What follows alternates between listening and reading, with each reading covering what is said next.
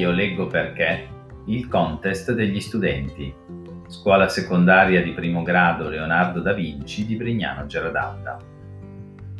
Tanti libri e tante voci per raccontare storie ed invogliare alla lettura.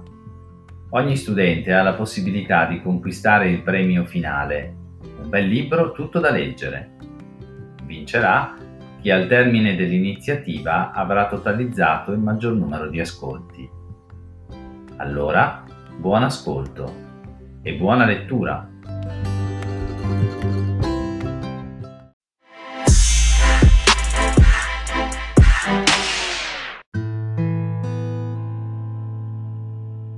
Oggi vi leggo il libro di Alice Keller, Le cose che ho. C'è un momento in cui ti senti la testa staccarsi dal corpo, un attimo prima di dormire. È questo che si prova prima di morire, ti guardo, fermo in mezzo ai binari. Sei tu quel corpo morto, non sei tu, non puoi essere tu. Non ci assomigli neppure più, lo urla anche Fatma, lo urla nel silenzio mentre il rumore del treno è già lontano. Urla, urla, urla, tu stai zitto. Ricky corre tenendosi forte la testa tra le mani. Si aggrappa ai capelli, stringe, come se potesse da un momento all'altro volargli via. Io sto zitta e ti guardo, guardo quella cosa uniforme, che doveva essere il tuo corpo, il tuo corpo che vive per sempre e non più. Tutti pensano di vivere per sempre.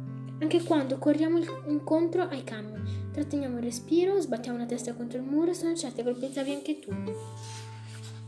Lunedì 6 maggio, ore 17.20. Cammino, cammino, cammino, cammino. Poi corro, con l'erba che si appiccica alle gambe, comincia a far caldo. Corro finché non raggiungo la collina. Dalla collina fino all'estate scorsa ci lanciavamo giù, facendo rotoloni.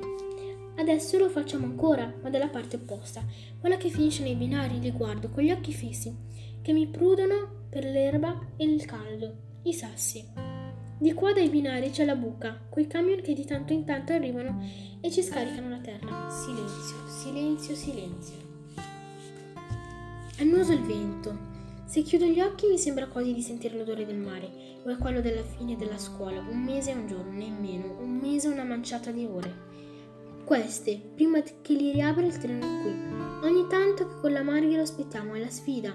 È quella di tenere gli occhi aperti mentre il vento è uno schiaffo e le palpebre tremano all'impossibile. Quando veniamo con gli altri non ci riesco. Chiudo gli occhi e conto, mentre le orecchie si riempiono di quelle sferfaglie assordanti che copre tutto. I camion, le voci delle mamme al parco giochi, la musica della cassa che si allena al campo skate. Uno, due, tre. Arrivo al cinque. Il treno non c'è più. Mi resta un po' diverso sulla faccia e di nuovo silenzio. Silenzio, silenzio. Ora l'odore del mare non so se lo sento. C'è quello del magnifico che quando inizia solo un filo a far caldo e un misto tra cibo per cani e racù. Torno indietro correndo, accelero per tutta la discesa finché i piedi incespicano e io finisco a terra con la faccia un po' nell'erba e un po' nel fango. Fa caldo, ma ci sono dei punti nel parco in cui la terra è ancora bagnata. Un po' fa caldo, un po' piove. Non ci si capisce niente, dice mia nonna, che anni che non mette piedi fuori di casa. Quest'anno va così, mi rialzo e mi scrollo la testa di dosso, come i cani. Quando ritorno al campo skate sono ancora tutti lì. Oi, dove eri ieri? Ricky guarda Giacomo, Giacomo guarda Claudio, Claudio guarda Ricky.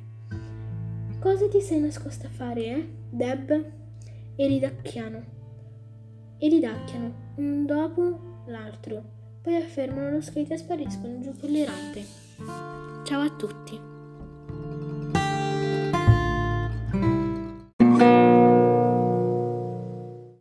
Oh, thank you.